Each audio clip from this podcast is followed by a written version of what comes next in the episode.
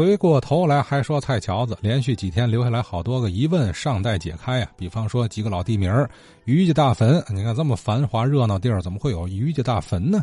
还有什么影壁后是吧？等等，咱听张显明明老给说几句。有人提到一个地名啊，叫于家大坟，还有个影壁后，我把这俩地名给解释一下。于家大坟呢，在南凯二马路那边服装街的中段上上了一走。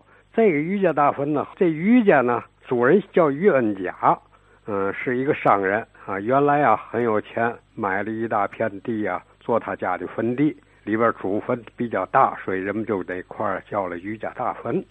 到了民国初期呢，他们家就不太行了，结果把这坟地啊就给卖了。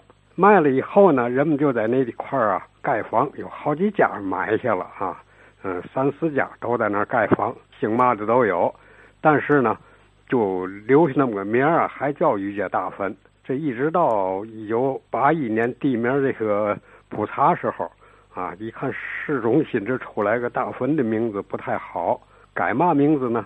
附近正好有一个新峪里，在它的西边，就叫它新峪东里吧，啊，所以就这么改的名。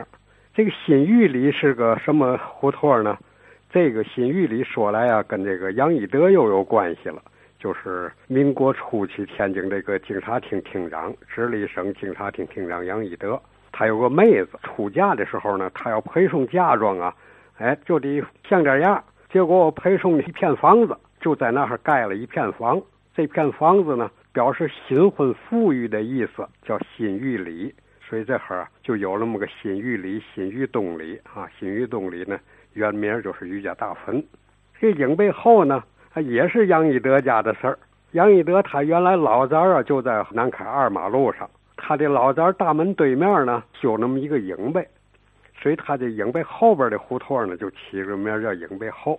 后来他又盖了新式的这个杨家花园的小洋楼了，他不在那儿住啊。后来这个老宅就改了工厂了，这是这个两个地名。在附近呢，还有一个就是王家楼大街。这个王家楼啊，他们家是干嘛呢？是一个开棚铺的。这棚铺啊，过去就是给人搭棚，比如办喜事儿或者死人办丧事、年景都需要搭棚。他们就吃那院里边存了很多大沙糕啊，跟蒸卷儿、蒸捆的席呀、啊，是一个很大的院子，盖那么个楼。因为那附近平房多，一看这王家盖了个楼，就叫王家楼。这就那么出个王家楼的街名。过去这个棚铺啊，热天也是很忙的时候，因为嘛有钱的人家都在院里搭一个棚啊遮阳。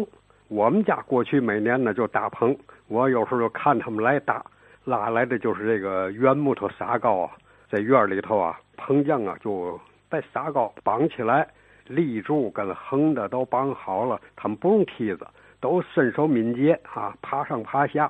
腰里头带着一捆啊小麻绳，有那么一个半圆形的大碗针，把锡啊上这撒膏上一贴呀、啊，拿这碗针一转啊，就把这个小麻绳给转上了，系一个扣，一转系一个扣，很快，一会儿就把这个锡啊像一面墙一样啊就绑起来了，四面都绑好了，最后就上这个顶子，这个顶上还开那么一个可以打开的锡，转个绳一蹬，那个锡啊就卷起来了，上面就展开一个很大的天窗一样啊，阳光可以射下来。如果要下雨呢，把那绳再反过来一拉，鸡又盖上了啊，雨水就淋不到院里来。所以这大一夏天这个棚啊，到了秋后啊，他们再来给拆走。这是王家楼啊，就是那么一个情况。好啊，明老给解释了这几个地名：于家大坟、影壁后。影壁是谁家的呢？没提啊，这会不会是宁家的？不清楚。不知道老先生们小时候见过这大影壁吗？啊，是谁家的大影壁？还有王家大楼啊，王家楼，这是干棚铺的王家，不是王竹林家的。